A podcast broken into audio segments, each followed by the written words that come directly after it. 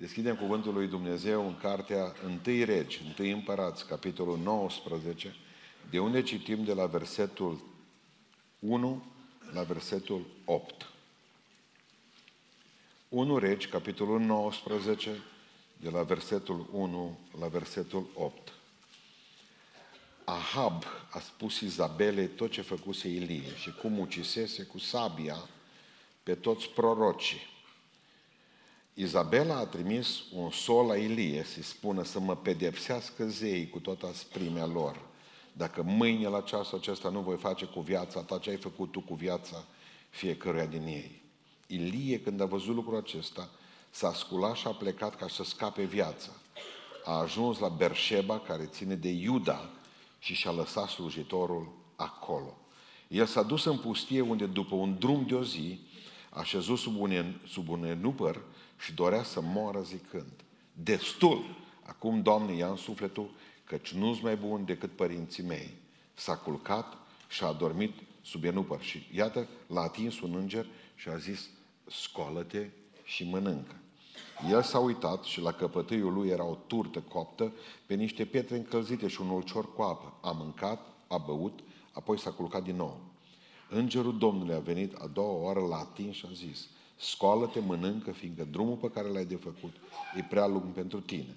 El s-a sculat, a mâncat și a băut și cu puterea pe care i-a dat-o mâncarea aceasta a mers 40 de zile și 40 de nopți până la muntele lui Dumnezeu, Horeb. Amin. Reocupăm locurile.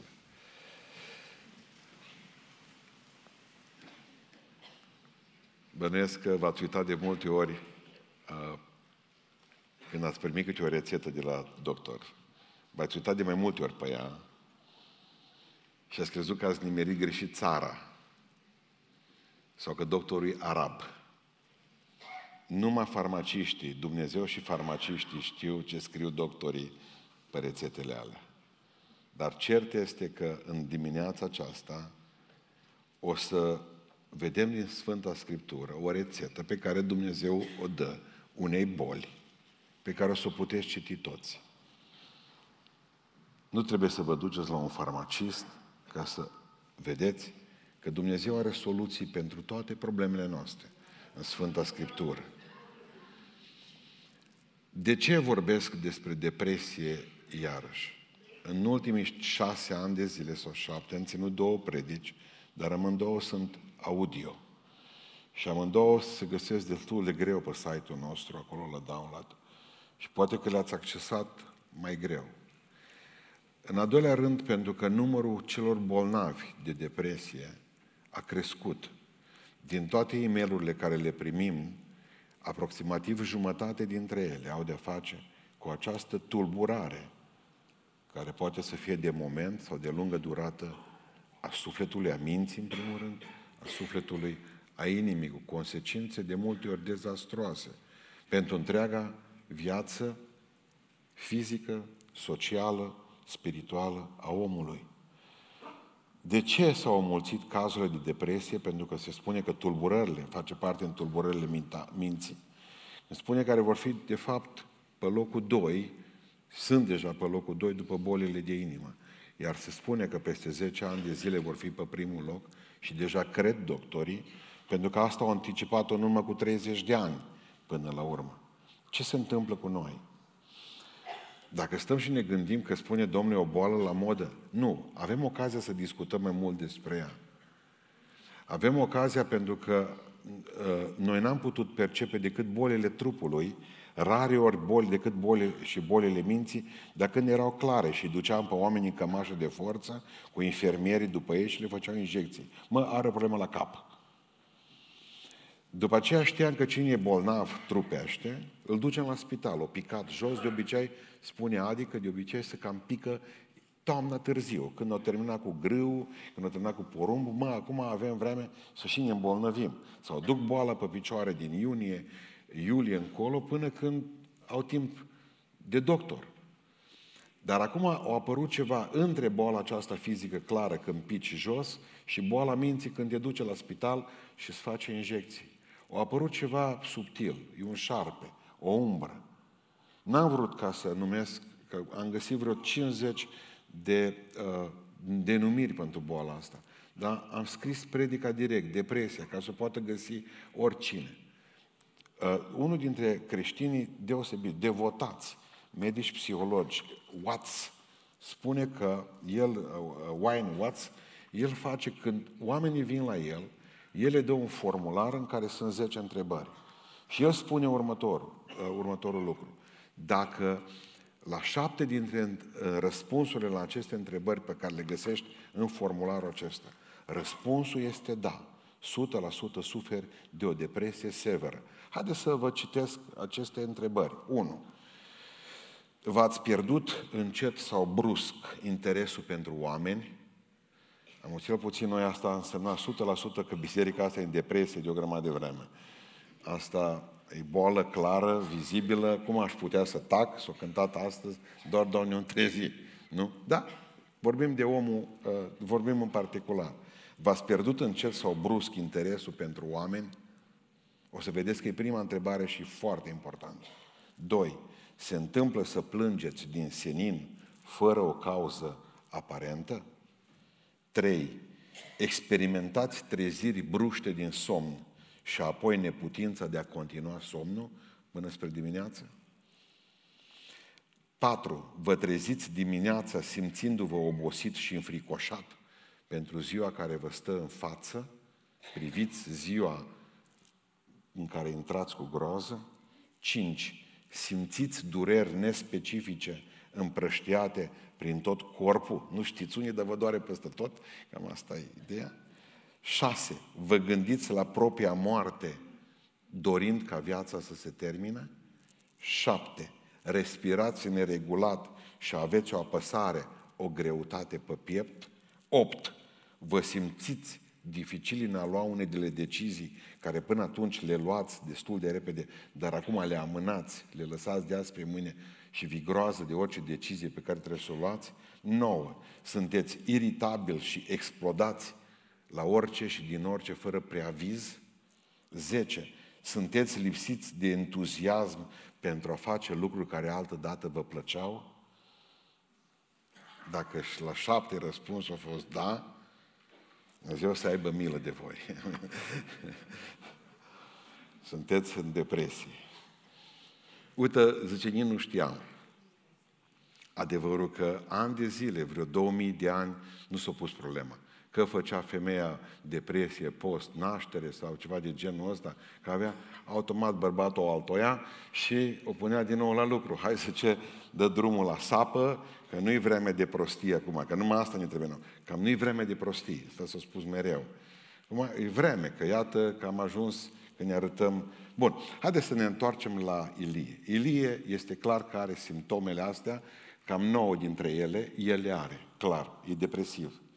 Omul acesta, înainte cu o zi, se duce și are un succes fantastic în lucrarea lui Dumnezeu, pentru că Dumnezeu demonstrează că El e singurul Dumnezeu adevărat și că Ilie este slujitorul lui. Dumnezeu dă drumul la foc, acolo pe muntele Carmel, la jertfa lui Ilie. 450 de proroci al lui Balșa Astartei sunt omorâți pe loc, oameni de casa lui Izabela, împărătesei Izabela și a împăratului Ahab. Și omoară Ilie pe toți acolo. Imediat, a doua zi, după necazul, după victoria aceasta, dintr-o dată îl vedem aruncat sub un tufiș, spune în upăr, da? Și spune, Doamne, ia în viața, vreau să mor, eu de aici nu mă mai scol. Ce s-a întâmplat cu omul acesta?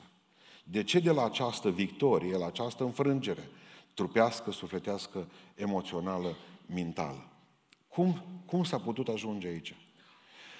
O să vedeți că Dumnezeu are o rețetă pentru fiecare problemă a vieții noastre. El nu consideră că noi suntem bucăți și aceste bucăți sunt ansamblate și formează un om. El ne vede, Dumnezeu, când se uită la noi, ne vede că suntem trup, suflet, duh, minte și aceste componente ale vieții noastre formează persoana noastră. Și atunci Dumnezeu ne tratează complet. La Dumnezeu nu o să-ți trateze niciodată numai mintea și să nu-ți trateze trupul, să spună, Dom'le, du-te la doctor pentru asta. Dar o să vedeți că Dumnezeu are soluții în care și omul este cuprins. Mergem mai departe. Ilie stătea căzut fizic. Da, fizic. Era subul din nupăr. Și Dumnezeu își dă seama că el e obosit. Că Ilie e obosit. Și în momentul în care îl vede un om obosit, poate că ești un om obosit fizic. În momentul respectiv, Dumnezeu are remedii pentru tine. Dar remediile lui Dumnezeu pentru tine sunt remedii naturale, nu supranaturale. Dumnezeu vede omul obosit, sub ienupăr. Adevărul că au avut o viață foarte agitată înainte cu vreo 2 săptămâni de zile. Noi trebuie să-l privim pe Ilie ca un om care în câteva zile a alergat vreo 200 de kilometri pe jos.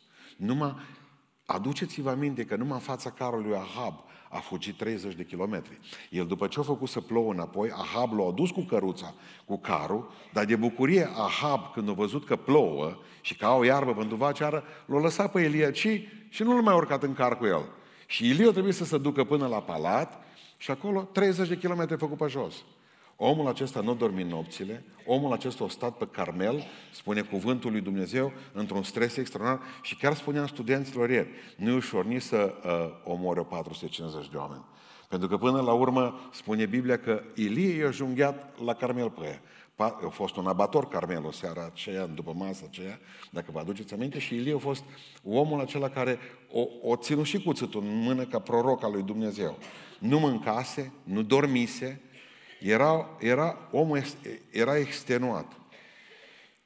Trebuie să pricepeți că în momentul în care vi trupul căzut, trupul dumneavoastră influențează spiritul, duhul dumneavoastră.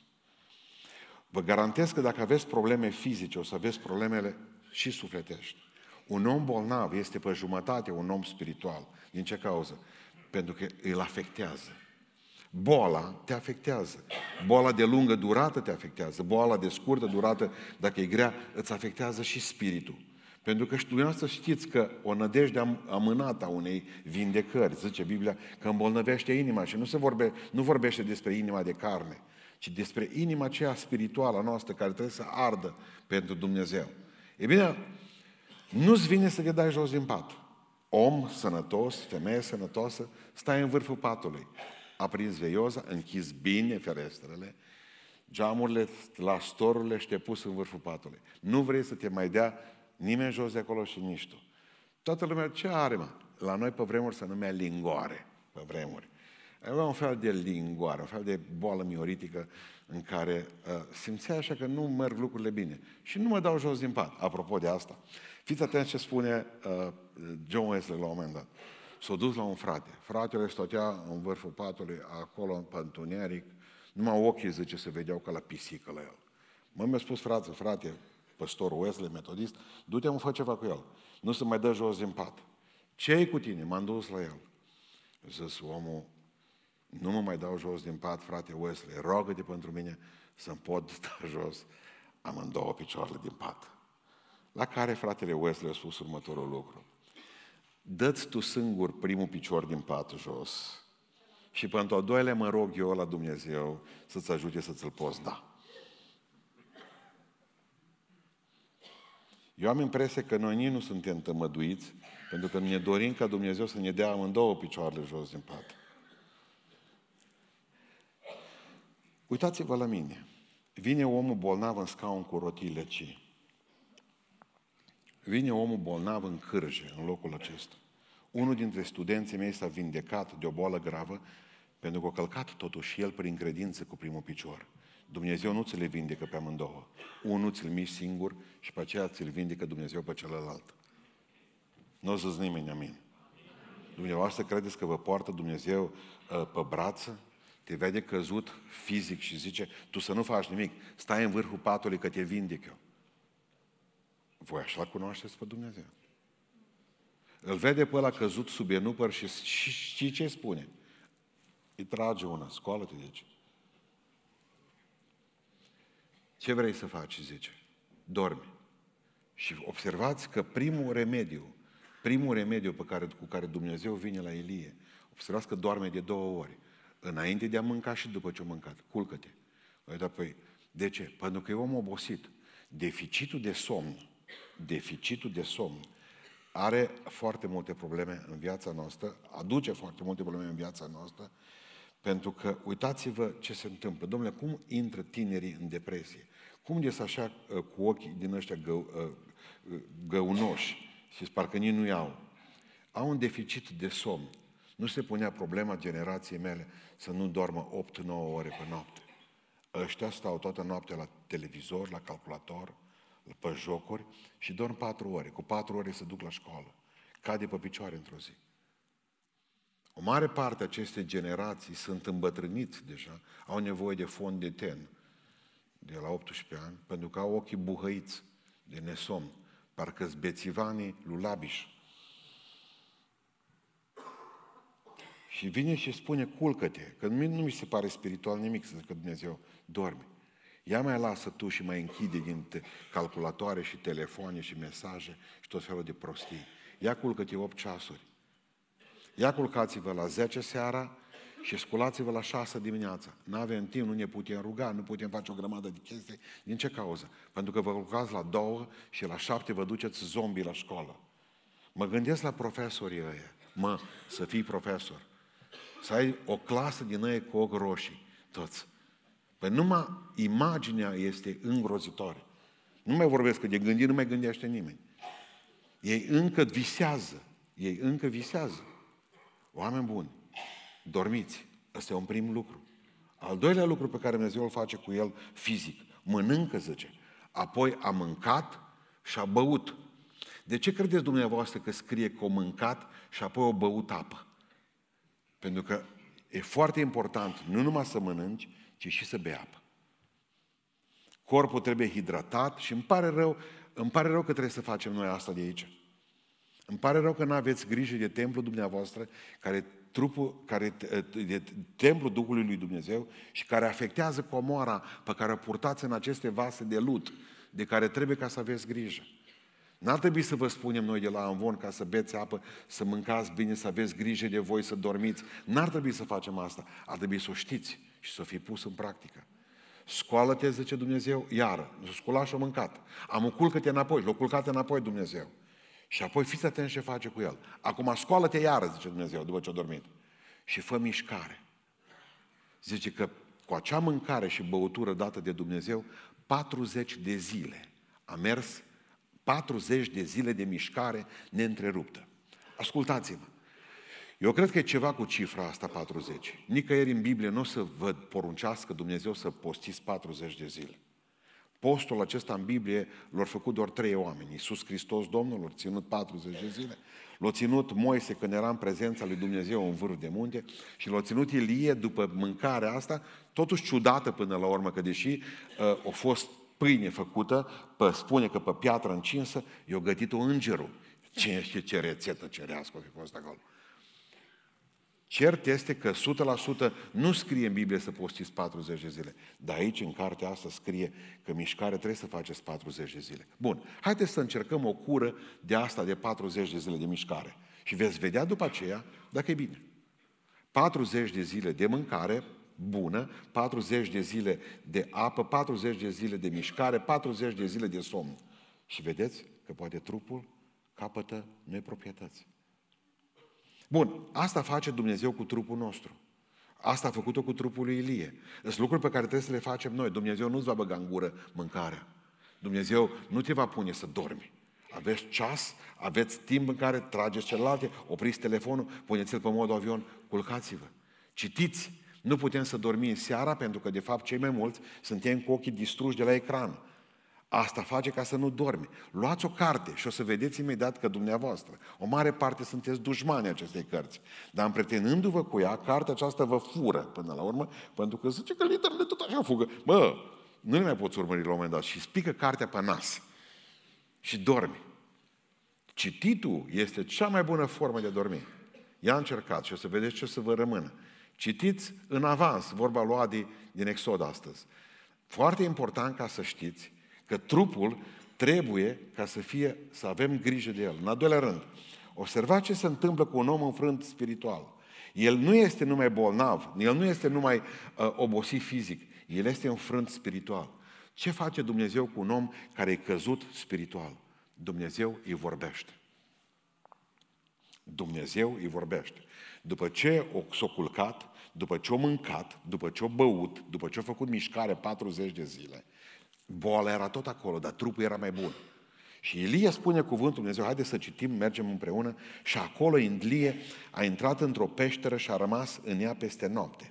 Și cuvântul Domnului i-a vorbit lui Ilie. Ce faci tu aici? Ce întrebare! El a răspuns, am fost plin de râvnă pentru Domnul Dumnezeul meu. Ce faci tu aici? Ce întrebare! Unde te lăsai eu pe tine în urmă cu câteva săptămâni de zile? Unde te-am lăsat? Pe vârf de munte. Ce erai acolo? Tu și cu mine. Și tu vii și îmi spui mie că ai fost, mă, Ilie, mă, Iliuță, Ilieș, Ilioi, Luță. Ce cauți tu pe vârf de munte? Acum, ce vii să spui tu mie că ai fost pe vârf de munte și acum ești în vale? Dar acolo te-am lăsat eu pe tine.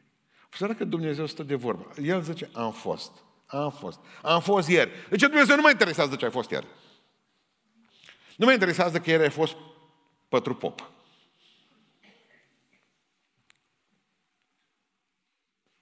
Pe mine nu mă interesează ce victorii spirituale ai avut ieri. Pe mine nu mă interesează cum ai fost tu botezat cu Duhul Sfânt ieri. Pe mine nu mă interesează cum ai profețit tu ieri. Pe mine nu mă interesează cum ai cântat tu ieri. Pe mine nu mă interesează cum ai vindecat, Dumnezeu a vindecat prin tine ieri. N-am nevoie de ieriul tău. Ce faci tu aici, acum, azi? Azi. Ieri. Nu mă interesează ieri. Uite, Ilie, eu am binecuvântări pentru tine zilnice și vreau să lucrez cu tine fiecare zi și vreau să lucrez și astăzi cu tine, dar zbolnav, zice Ilie, zbolnav, depresiv, nu contează. Vreau să lucrez cu tine și astăzi și dacă ți-am vorbit ieri, o să-ți vorbesc și astăzi. Pentru că eu am infinite căi de a vorbi. Și cu un om ca mine bolnav, și cu un om ca tine. Uitați-vă la mine. Dumnezeu vorbește în fiecare zi cu voi. Că sunteți sănătoși, că sunteți bolnavi. Că aveți chef, că n-aveți chef. Că îl simțiți, că nu simțiți. Că o să credeți, că nu o să credeți. Dumnezeu vorbește zilnic cu dumneavoastră. Vorbește, Doamne, atunci, dacă vorbești. Zice, vreau să te aud, vreau să știu că ești aici. Ascultați. Domnul i-a zis, ieși și stai pe munte înaintea Domnului. Versetul 11. Iată că Domnul a trecut pe lângă peșteră și înaintea Domnului a trecut un vânt tare și puternic, care despica munții și sfărâma stâncile. Domnul nu era în vântul ăla. Când au zis, vorbește-mi, Doamne, cum mi-ai vorbit? Știți cum mi-a vorbit? Că pe Carmel zice că s-o cutremura tot atunci. Când au văzut Ilie, Doamne, că Tu nu te schimbi niciodată. Uite cum se crapă pietrele. Uite, zice, cum se duc. Uite ce vânt! Ce uragan! Asta e Dumnezeu! Și întotdeauna, nu-i. Păi da, data trecută ai fost în uragan, în vânt. Ce făcuși cu mine? Și spune cuvântul Dumnezeu, aha, poate că vrei să fii în foc.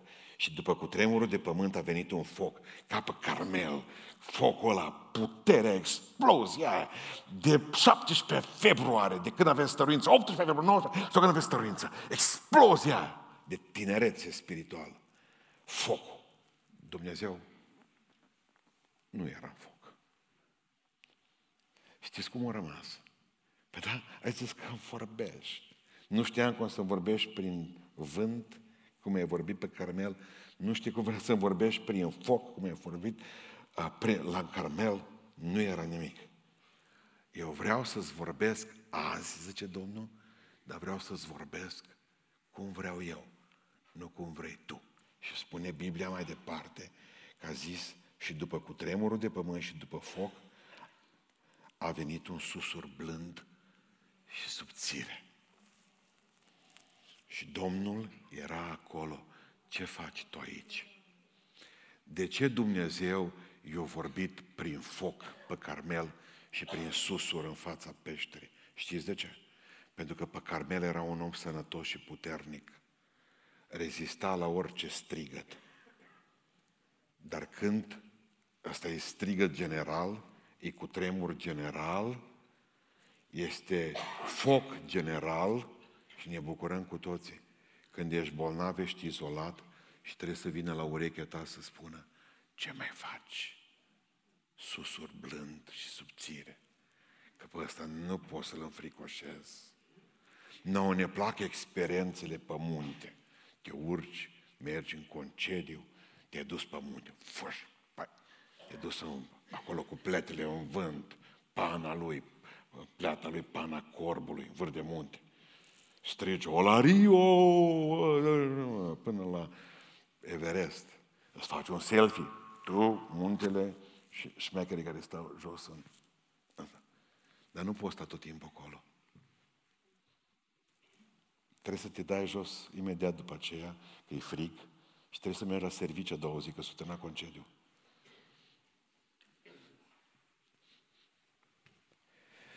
E un lucru, experiența pe munte, a noastră spirituală, nu e normală, e extraordinară.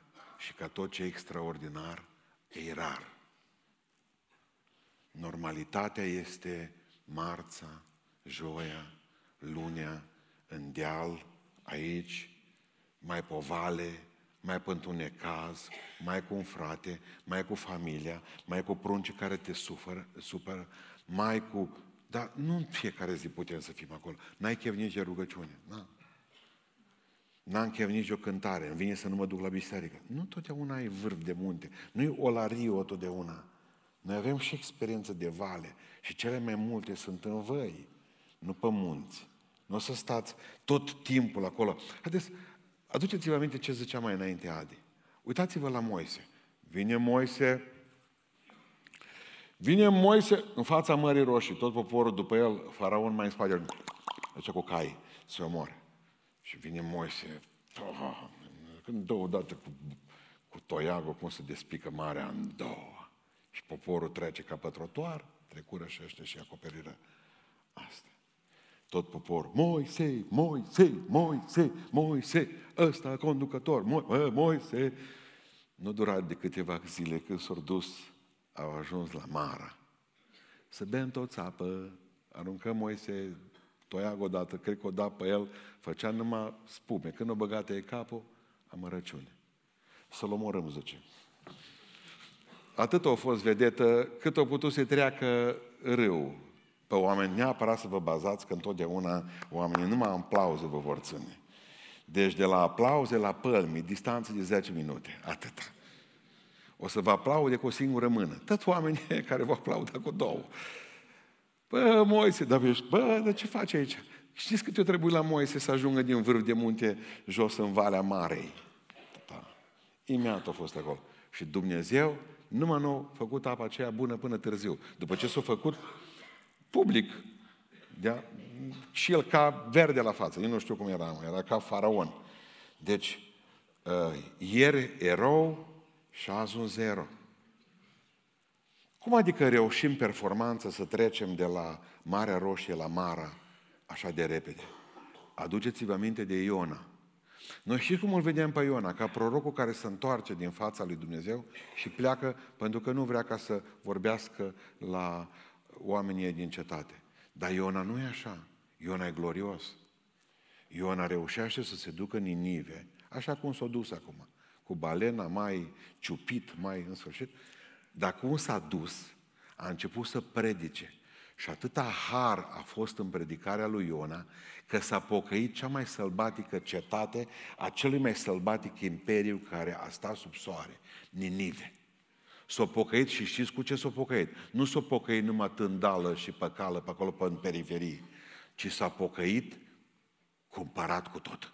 Și prima dată s-a pocăit împăratul. Și toată cetatea s-a pocăit. Păi ce succes putea să fie mai mare decât el, Iona, mergând a doua zi prin Ninive, spunând ce scuie, spânzurații, ce-i cu templul ăla, jos cu el, acolo facem o biserică, da? Betelul numim. Bun, asta să vedem cum... Deci era șeful. Nimeni nu știu ce-i pocăință până nu a venit Iona. Împăratul a ascultat de el acum, pentru că nu, el a adus pocăința în oraș. El e întâi stătătorul, el e patriarhul. El era omul care putea purta cârja și coroana aia cu crucea batantă. El putea să facă tot. Și dintr-o dată îl vedem, unde îl vedem pe el? Sub un dovleac. E în viață, zice, dacă poți omoară-mă. A doua zi. Pentru că o să vă spun ce e depresia. Depresia nu e altceva decât umbra pe care o lasă diavolul în viața noastră după mare victorie pe care o avem.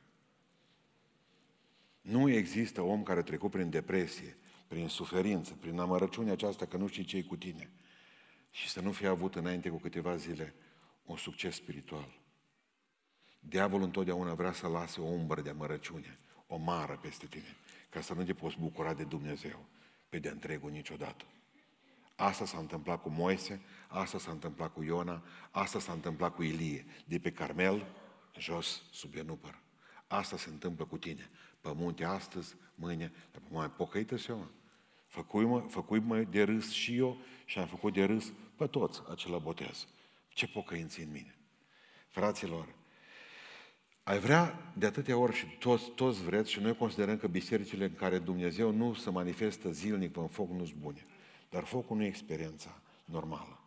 Experiența normală de multe ori e văile în care trebuie să lupți pentru fiecare scăpărare de chibrit. Și vreau să vă spun ceva. Când nu-i strigăt mare la urechea ta, să știi că ești bolnăvior. Pentru că atunci Dumnezeu își șoptește. Dar să mai știți ceva. Nu există frumoasă mai voce decât aceea șoptită de Dumnezeu. Atunci vorbește doar cu tine. Susur blând și subțire. Atunci doar cu tine are de face Dumnezeu. Pentru că tu ești oaia lui bolnavă. Atunci ești tu oaia cu probleme. Atunci îți vorbește Dumnezeu ție, doar ție. Când e foc, vorbește la toată lumea. Bă, a fost un foc. Și al treilea lucru pe care îl vedem, omul acesta, deci îl vedem odată, căzut trupește. Dumnezeu are remedii naturale pentru el. Când un om are probleme spirituale, întotdeauna Dumnezeu vorbește celui om. Să nu mai ziceți niciodată că, uite, mie nu-mi vorbește Dumnezeu pentru că sunt o stare rea. Exact când ești într-o stare rea și grea, Dumnezeu are un cuvânt, un susur blând și subțire pentru tine. Ce faci tu aici, Ilie? Nu mai zic că ai fost. Experiențele tale cu Dumnezeu sunt în fiecare zi importante pentru El, chiar dacă pentru tine nu-s. Când ești căzut emoțional, știi ce trebuie să faci? Dumnezeu ne dă un remediu fantastic. Ridică-te din pat, ridică-te de sub iernupăr și du-te la frați și la prieteni. Uitați ce spune lui Ilie, dar înainte de asta să vedem de unde a venit boala. Care sunt manifestările clare ale depresiei în viața lui Ilie? În primul rând, s-a concentrat pe sentimente mai degrabă decât pe faptele care erau. Cu ce începe asta? Ahab a spus Izabelei, versetul 1, tot ce a făcut Ilie și cum ucisese cu sabia pe toți prorocii. Izabela a trimis un sol la Ilie și a spus, pregătește-te că te omor mâine dimineață. Pentru ce ai făcut tu pentru profeții mei, 450 de oameni, gândiți-vă la salariul pe care o trebuie să-l dea. În loc să se bucure, femeia se enervează. Numai la stat că trebuia să plătească pentru ei. 450 de burtoși care toată ziua ce li se năzărea. Nu există soluții instant la Dumnezeu. Știți cine au soluții instant pentru fericirea voastră? Dealerii de droguri, atâta. Îți dă, trage un fum, ești fericit într-o secundă. Ăia, tot timpul, afumați complet. Tot ce gândeau, tot ce vorbeau, ce auseau la telefon, ce vorbeau de ăștia proroceau o două zi, nu avea problemă. Și amul dintr-o dată erau toți cu gâtul tăiat de Ilie. Bun. Dar în momentul în care Ilie auzi că Izabela, a pus ochii pe el și că vrea să-l prăpădească. Când zici un bărbat că vrea să te prăpădească, poți să nu le iei în serios. Dar când zici o femeie, aia, bagajele ca Iona, tarsul. Și când au auzit că Izabela, mai ales și împărăteasă, o hotărât să facă treaba asta. S-o speriat. Întrebarea pe care am pus-o studenților ieri, credeți că Izabela voia să-l omoare cu adevărat sau voia doar numai să-l înspăimânteze? Și nu era adevărat. Da sau nu? Ce credeți că facea femeia asta? Voia să-l omoare? Nu! Păi dacă voia să-l omoare, nu trimitea solul. Nu-l atenționa. Îl aștepta la palat și băga Toma Limoș cu, țineți minte, cu spânul când au venit. Așa se executau oamenii atunci. Nu trebuia să spui, vezi că mâine... Și gândiți-vă că eu și spus, mâine tipopesc. Să aibă timp să ia avionul spre Dubai. Nu, Izabela nu voia să-l omoare. Voia să bagi groază în el. O zis și așa. Al doilea lucru cu Izabela. Dacă, cum să vrea să îl omoare când el tocmai omorâse toți prorocii lui Bal și el era vedetă populară? Ea avea alegeri electorale. Ea și soțul ei. Peste un an trebuia să fie aleși din nou împărați. Avea necazuri acum să-și pună necaz, să-și facă necaz cu tot poporul pentru Ilie, care era vedetă. Ăsta e prorocul Domnului, ăsta e omul lui Dumnezeu. Voia ca să se strice cu oamenii care o votau la urne. Vrea Dragnea ca să se strice cu poporul ăsta, nu vrea. Pentru că fiecare dintre ăștia, că așa fac niște calcule. Și ei au făcut niște calcule, ei avea nevoie de Ilie să-i facă campanie electorală peste un an, ce să-l omoare? Dar el o simțit.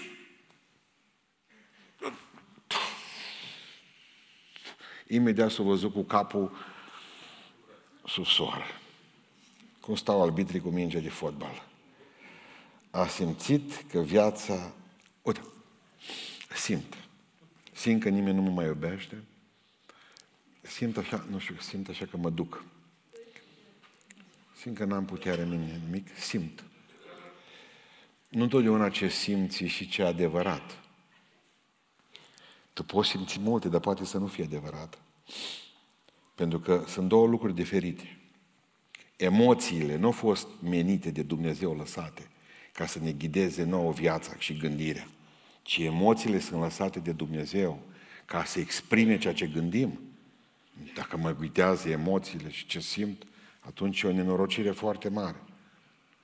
N-am făcut eu cu studență aceea musul 2-3 ani de zile. M-am dus și am pus în fața clasei pe 3 și am învârtit aceea. Și scapă târbușoane. Și am zis, unde simțiți că e nordul? Să vezi ce ori simțit. Păi nu ne luăm după simțuri. Păi dacă simțurile astea ne duc spre nord, acolo știut, a fost o nenorocire. Nu era acolo în nord, am zis, așa ajungeți, exact în nordul Bucureștiului, le-am spus, dacă mergeți în continuare pe drumul ăsta. Și București, numai în nord noi.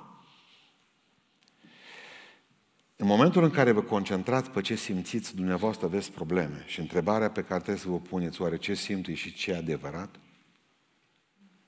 Că simțurile de multe ori ne-s date de faptul că a crescut tensiunea, lipsă de magneziu. M-am dus săptămâna trecută, m-am găscut cu lipsă de magneziu zdravână. Nu știam de ce tot vreau să fug după oameni și să-i bat pe stradă. A zis, doctorul, stai, crește-ți, magneziu-i. Te uiți cu un ochi din ăla așa, nu știu, simt așa că... Nu mai simțiți. Noi prea simțim. Avem cântări numai de simțit, dacă ați băgat. Eu simt că vine Domnul. Unde simți? Unde simți? Scrie în Biblie, n-ar trebui să simți atâta. Adică voi simțiți ce scrie. În loc să citim Biblia, mai bine să o simțim. Ne căsătorim pentru că simțim. O grămadă dintre noi. Pe atunci ce vreți să fac? Să gândesc cu capul? Cu amândouă.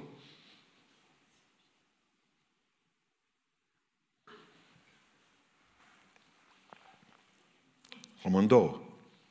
Adică trebuie să simți și dragostea și să vezi dacă ăla care toată noaptea fuge cu măciuca pe calculator după tot felul de oameni prin pădure poate fi soțul tău.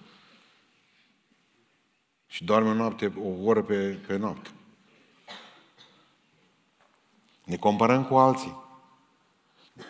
Ajungem în depresie când vă comparați cu alții. Uite, știți ce zice Ilie? Nu-s mai bun decât părinții mei și nu-s mai bun decât prorocii Domnului care au fost înaintea mea. Nu ești mai bun ca prorocii ție, dar întrebarea pe care eu ți-o pun, zice Domnul, unde-s prorocii ăia la care zici tu că ești mai rău decât ei? Unde erau prorocii ăia? Unde erau? În peșteră, 7.000 de bucăți. Nu ești mai bun ca părinții tăi, dar cine au fost părinții tăi? Niște nimeni, zice Dumnezeu. Tu ai fost omul care ai stat pe munte, în vârf. Tu te compari cu alții. Ei-s mai pocăiți, ei-s mai sfinți, ei-s mai cu bani, ei-s mai ales mai frumoase, ales mai ușoare, ales mai tinere, ales mai nu mai care. Și noi ne comparăm punctele noastre slabe cu punctele tare a celorlalți. Dar comparați-vă punctele voastre slabe cu punctele slabe ale lor. Și o să vedeți că e mai bine. Dar e o lege asta vieții. Este o lege a vieții. Nu vă comparați cu ceea ce are altul tare. Comparați-vă cu ceea ce are altul slab. Nu vă comparați de fel dacă se poate. Nu-ți mai bun ca părință, nu-ți mai bun. Biserica noastră, nu. Așa murim. Toată ziua, bună ziua, uite-te la ea. Uite ce familie fericită. Uite ce prunci buni au. Uite cum îi ascultă.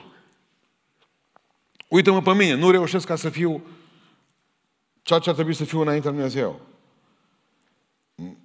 Nemulțumiți de cum arătăm, de banii noștri, de realizările noastre, de bărbați, de neveste, de prunci, de biserică, de casă.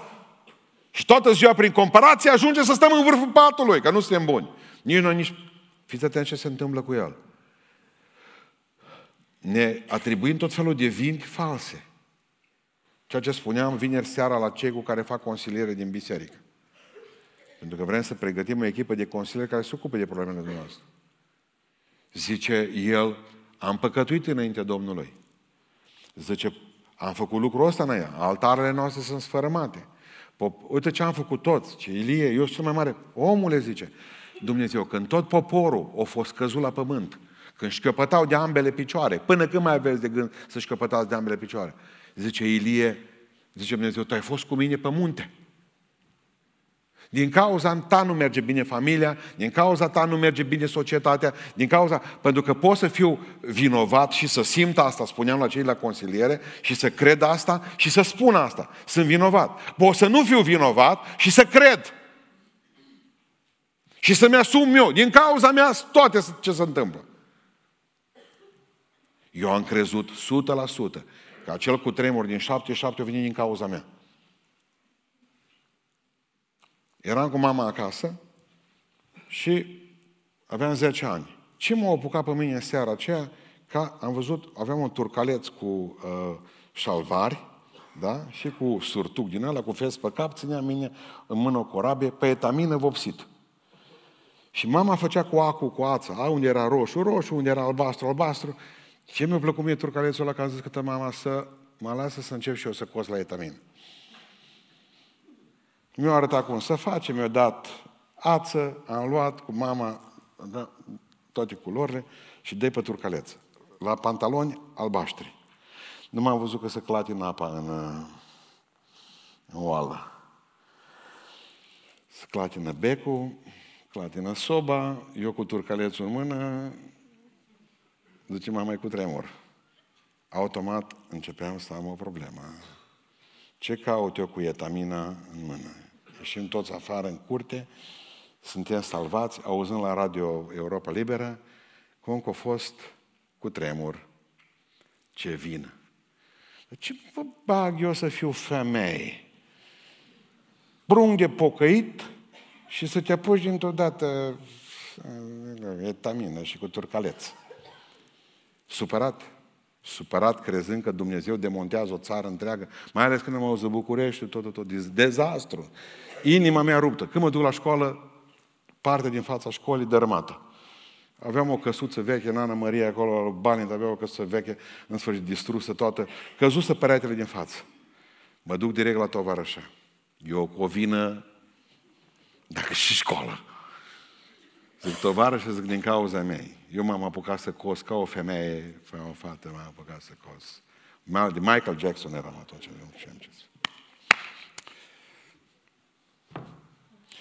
Eu sunt vinovat. Nu ești tu, zice bătrâna în casa căreia stăteam. Eugen e vinovat, zice. El a venit azi noapte la ora 12, zice, și-a dărâmat clasa. Cu târnacopul. Eu l-am văzut. Țara era sub dărâmături, noi ne certam în curtea școlii. Din ce cauză a venit cu tremurul pe ăsta țară?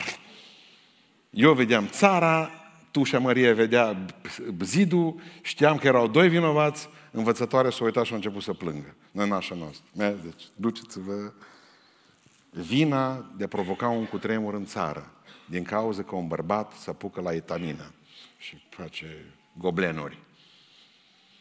În loc să meargă cu pușca în mână și să prindă căprioare. Israel a păcătuit, o sfârmat altare, dar el fusese pe Carmel. Nu poți controla pe ceilalți. Din cauza mea copilul meu s-a dus în lume. Din cauza mea, din cauza ta, din cauza... Păi să vezi când vine nevastă ta. Tu ne-ai crescut bine. Îți mai atribuie și cineva vă vină. Voi nu puteți controla cum gândesc și cum și ceea ce fac alții. Au libertate. Din cauza mea, din cauza noastră, uite ce am făcut în Beiuș, uite ce am trăit, uite ce am făcut în Oradea. Nu sunteți vinovați în atâta încât pentru asta să vă faceți viața un dezastru. Părinții mei, că din cauza mea părinții au divorțat. Serios? Ce ai făcut tu ca și copil, ca fată, ca din cauza ta să divorțeze părinții? Am rămas singur. Știți ce face? Dumnezeu nu-l întrerupe. Îl ascultă Dumnezeu vorbind și Dumnezeu nu-l întrerupe. Ai nevoie să te descarci, vrei să vorbești, Ilie. Când ai depresie, du-te și descarcă-te, vorbește cu cineva. De-aia vom forma consiliere. Du-te, spune-le toate. Le-a spus pe toate și nu l-a întrebat, nu a spus, nu e adevărat, nu e adevărat, nu e adevărat, nu e adevărat. O zi, spune tot, spune că tu ești de vină. Spune, dar spune!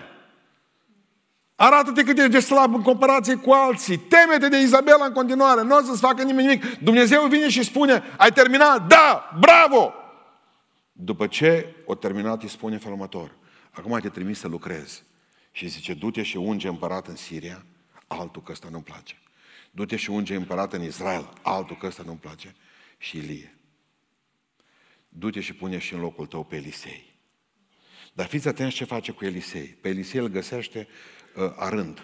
Zice, fă-ți un prieten bun din lăchebea bun. Du-te și încurajează-l pe Elisei. Când au auzit Elisei că el trebuie să fie proroc în locul lui Ilie, leșină, nu, îl scoasă de sub boi, tăiară boii, făcură, du-te și încurajează pe băiatul ăla. De-aia nu l-a luat Dumnezeu imediat pe Ilie, că trebuie să lucreze cu Elisei, să spună, hai că poți, mă. Hai că poți, uite-te, eu sunt cam depresiv, acum zice Ilie, acum sunt în perioada în care Dumnezeu mă ridică, dar, pentru că în momentul în care, așa bolnav cum ești, Dumnezeu spune, du-te și cântă la cor. Du-te și adu un mesaj pentru că am nevoie de tine, nu știu unde. Du-te și lucrează, du-te și ieși între oameni. Doi, du-te și cauți un prieten bun, uite, Elisei, și crește-l pe omul ăla. Du-te și spune cuvinte încurajatoare, tu, bolnavul. Pentru că va trebui să căutați lângă voi oameni pe care să-i puteți încuraja. Voi să fiți un Barnaba, un fiu al încurajării. Căutați cei care aveți depresie. Căutați oameni care au lumină în ochi. Că degeaba te duci la unul care-i stins deja. Te duci și spui, uite, nu mi-are bine viața mea. Și să vezi la mine. Căutați oameni, pe lângă voi oameni care au lumină în ochi. Oameni care să le placă, să începeți să încurajați pe alții. Am făcut seminarul la București 4 ani de zile, când era acolo în mijlocul nostru o învățătură ucigașă. Nu vă faceți prea... Asta ne spunea nouă în seminar, ca păstori. Să stați departe de biserică. Costum, cravată, toată lumea, birou. Nu vă faceți prieteni de la niciunul din biserică. Nu vă povestiți necazurile, frământările și rănile. Jumătate aproape din colegii mei nu mai sunt în lucrare. 1500 de pastori americani, 1000 pe lună își dau demisie. Și în ce cauză? Stați departe de oameni. Voi veniți, predicați, vă dați jos, ieșiți pe ușa asta și plecați. Căutați oameni care să vă încurajeze. Oameni care să se roage pentru voi. Oameni care să spună, se poate frate, hai că se poate, hai să mergem mai departe. Oameni la care să le povestiți frământările voastre. Prin ceea ce treceți. Uite, am o apăsare, nu sunt vârf de munte, sunt jos în vale acum. Dar uite, trec prin asta, ajută-mă, ajută-mă. Oameni care să te înțeleagă, oameni care să te crească. A doua zi, idolii erau tot acolo. Dar Izabela era tot acolo a doua zi. Ahab era tot acolo. Dar Ilie era altul. S-ar putea ca Dumnezeu să nu scoată situația din viața ta. Că poate ai ajuns în depresie din cauza unui divorț. Poate că ai ajuns în depresie că ți-a murit cineva drag. Poate că ai ajuns în depresie pentru că te-a părăsit cineva sau din cauza singurătății. Poate că ai ajuns în depresie pentru că părinții tăi au fost foarte sensibili la asta. Și maică ta era depresivă și taică tot după aceea se spărea și el de maică ta și tot așa. Și, poate că nașterea unui copil... Poate că menopauza te-a făcut ca să stai în vârf de pași și să nu mai ai chef de viață și să spui că acum s-a terminat la mine și dacă viața e ca o carte, la mine cartea e gata. Ei băieți, în noaptea asta eu mă cunun cu moartea. Serios. Atâta putem numai de la viață. Poate că deodată afară de la serviciu, în vârf de pat iar, de la servici, direct în vârf de pat. Jamurile, storile trase jos. Poate o spitalizare lungă. O spitalizare de o lună de zile. 2, 3. Nu vreau să spun acum, că mă gândi dacă n-ar spun, trebuie să spun, uite, știu eu cine e în depresie. Să zic. Și să vă arăt așa, cu degetul. Și vă și ridic în picioare. Aici sunteți. Când bateriile slabe, aveți copii, v-ați cumpărat la jucărie la copiii dumneavoastră. Jucăria aia care e cu telecomandă. Băgați baterii în telecomandă, el ține baterii de telecomandă și jucăria mașina pe casă. Știți când știți că se termină bateriile?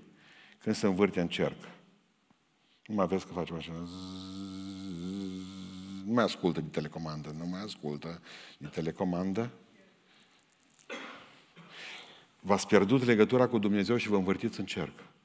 Știți de ce? Pentru că vi s-au descărcat bateriile. Când Dumnezeu te vede că ești căzut fizic, remedii naturale, scoală-te, mănâncă, bea apă, fă mișcare.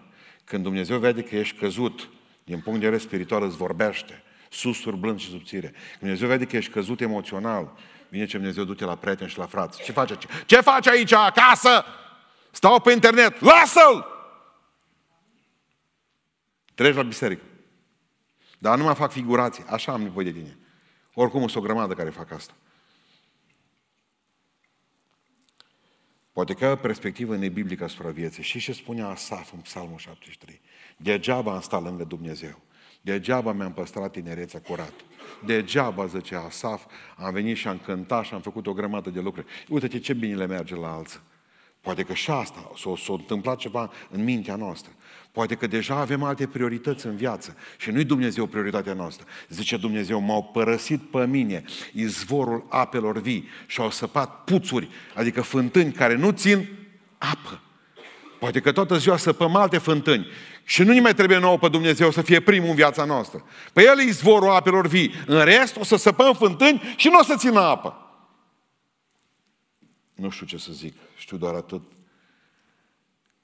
Câți dintre voi ați călătorit cu trenul? Ridicați mâna sus.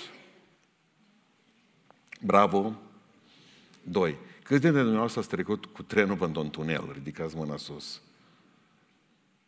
În momentul în care treci pe-ntr-un tunel, ce faci? Arunci biletul și apoi sări și tu pe jam? Sau ai încredere în conductor, în mecanic, că te scoate afară din tunel? Sar pe geam când nu trecut pe tunel. Vreau să vă spun și să închei astăzi. Viața nu e numai un mers cu trenul prin câmpuri frumoase, pline de mușețel. Mi-a încioplit o lungă în crâng unde crește mușețelul. Viața înseamnă și tuneluri. Când o să ajungeți în tunel și o să fie întuneric peste tot, să aveți încredere mecanic în Hristos, în Dumnezeu. Nu săriți pe geamă, că n-ați făcut nimic. Vreau ca să vă mai spun, să vă mai arăt 2 tablouri și cu asta am încheiat.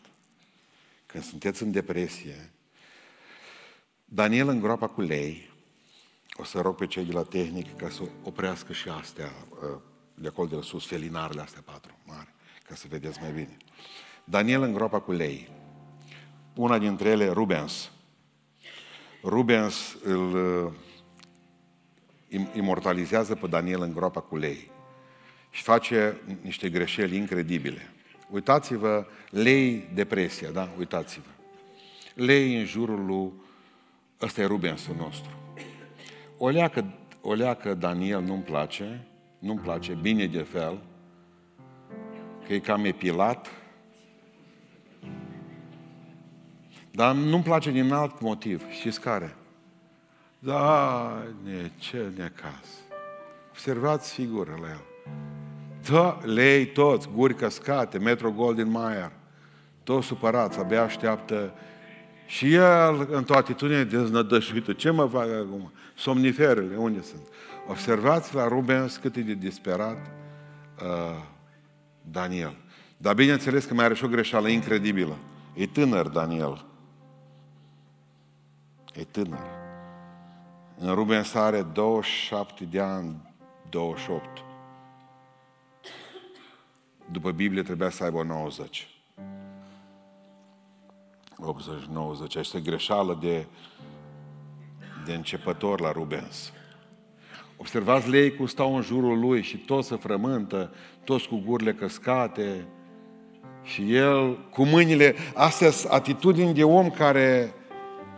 Mie nu-mi place tabloul ăsta, nu-mi place, nici nu vreau să-l mai văd. Pentru că nu există nimeni care să fi prins Daniel în groapa cu rei, nici de toți pictorii. Duceți-vă acasă și căutați pe internet. Ca Briton Rivière, unul dintre mari pictori care au trăit în urmă cu un secol și jumătate.